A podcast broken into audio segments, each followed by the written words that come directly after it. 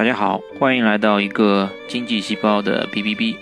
不知大家有没有想过这样的问题：一个城市到底有多少厂房？这个问题呢，我回答不上来。欢迎掌握这个数据的朋友来指导一下。但是每年新增的厂房数量的量级还是可以估算一下的。以苏州为例，我们查阅苏州2022年年鉴。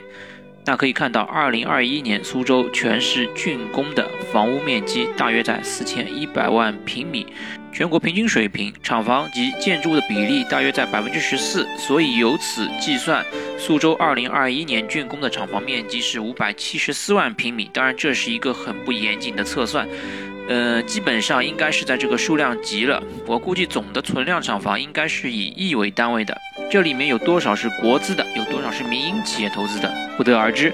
如果有朋友知道，可以告诉我。但是我相信这里面大部分是民营企业投资建设的。走在苏州的各个工业区，并没有呈现出政府产业园铺天盖地的感觉。大部分的厂房从外观来观察，应该是民营企业建造的。每年如此多的新增面积，其中有发展好的企业扩产了。